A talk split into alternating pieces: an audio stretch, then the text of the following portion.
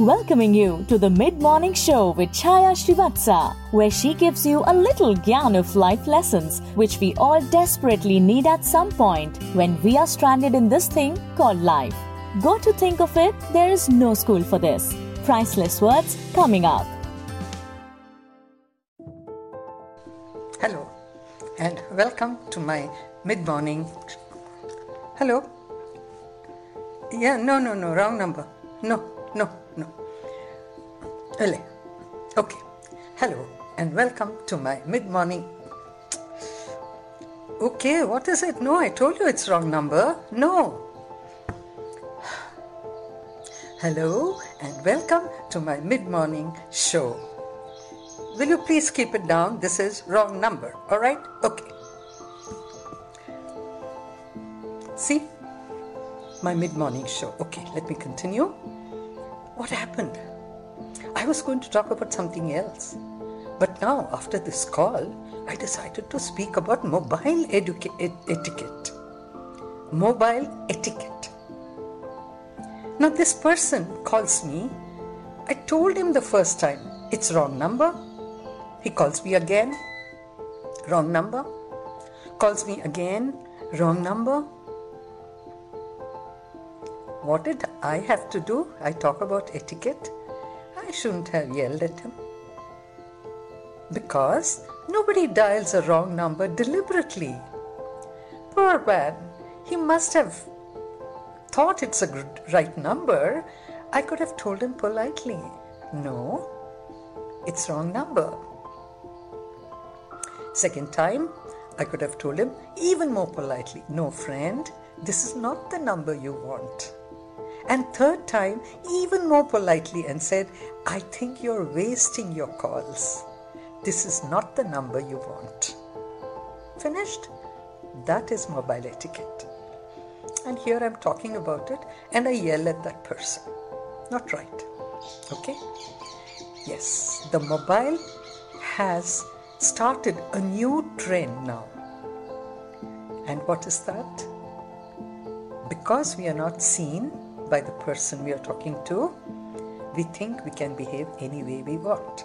No, no, no. And that person who was ringing up the wrong number, when he or she was told it's wrong number, shouldn't have tried it again. Why try it again and again and irritate the other person? Let's think, let's go to the next thing about mobile etiquette. When somebody calls you and the phone you don't pick it up, they call you again and again. Because it's an unknown number, you don't pick it up. So the other person should send you a message and say, Hey, by the way, I'm so and so, I'm trying to call you. Will you please take the call? Then you pick it up. Because it's very dangerous to just pick up unknown numbers. You want to give a surprise? All right. Send a message saying, I'm an old friend of yours, I want to surprise you. So please pick up the call. And just for a hint, give a hint of your friendship, something. So we have to deal with all these things in as polite a manner as possible.